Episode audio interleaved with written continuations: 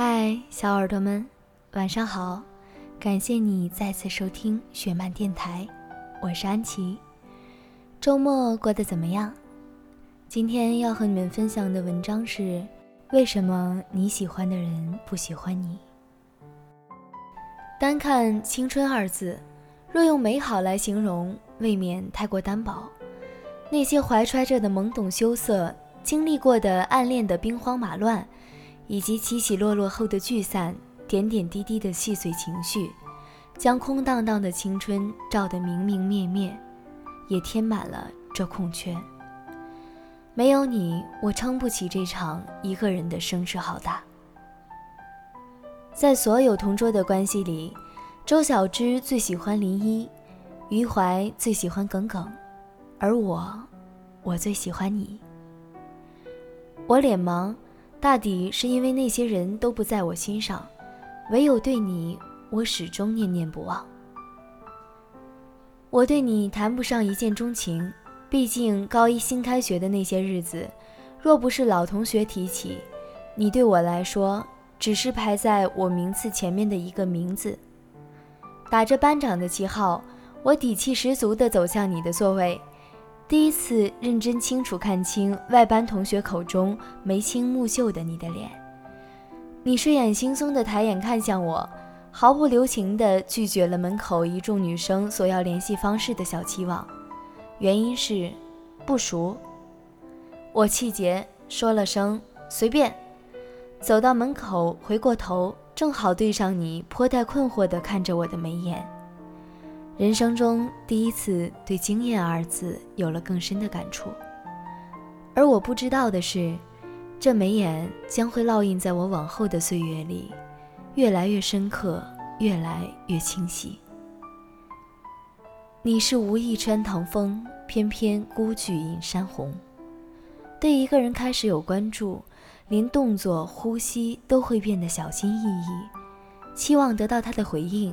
又害怕小心思被发现的太赤裸，于是只好一边隐藏一边渴望。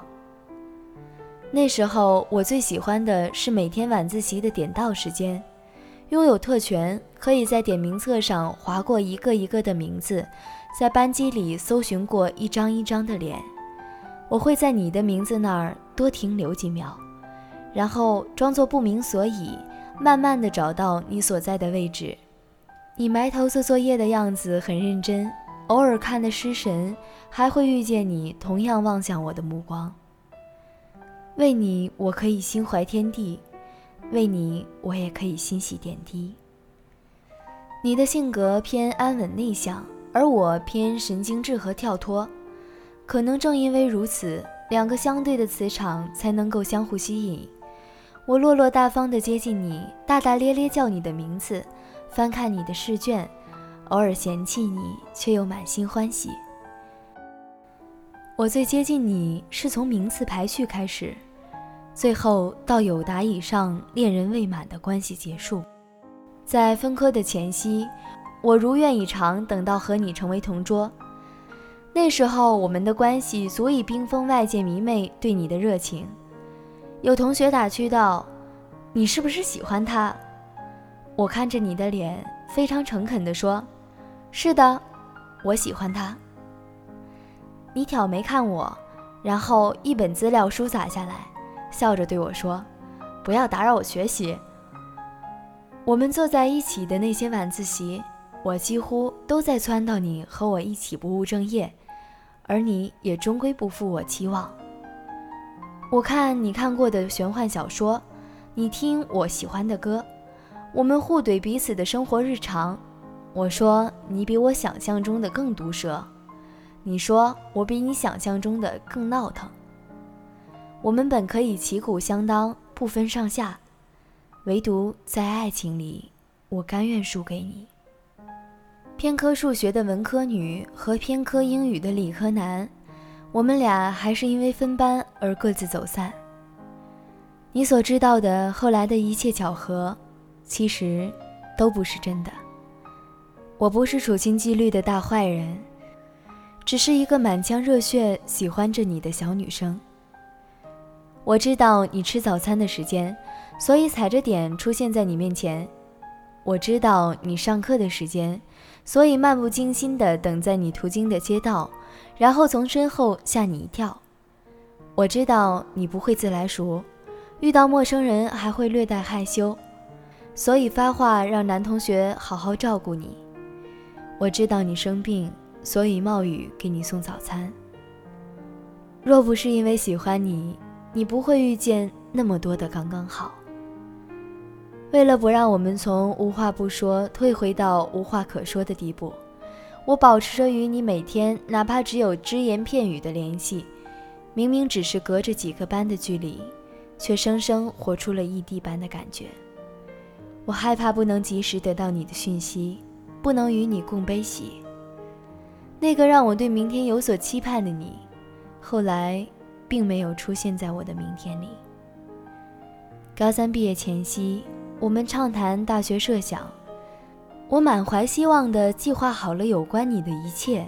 却在就读了你信誓旦旦要报考的大学后，发现你去了更北的北方，那里没有我。我走在没有你的校园里，鼓起勇气跟你告白，你说你知道的。那一刻我就懂了你接下来要说的话，你说对不起，因为你没能喜欢上我而觉得对不起吗？还是我为你所做的努力与改变，你也真的有看在眼里，放在心里。你不喜欢我，真的没关系。我不怪命运，让我们只能走到这里。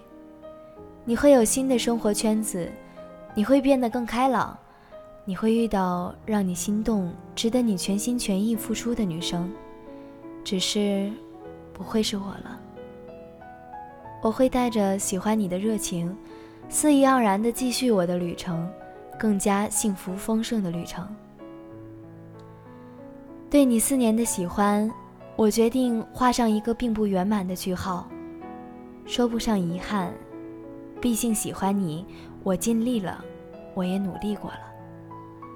因为你，我努力成为了更好的人。感谢你，哪怕只是赠我一场空欢喜。从此美满给你，幸运给你，我青春里的喜欢也都给你。只愿在物是人非的景色里，我最喜欢的你，与世界交手多年，依旧会是当年那个鲜衣怒马的少年。好啦，小耳朵们，那今天的故事讲到这里就要和你们说再见了。如果你们也有什么想和安琪说的，或者是想要在以后的节目中听到的，可以给我们的微信公众号十七 seventeen 留言，我们在这里等着你。晚安。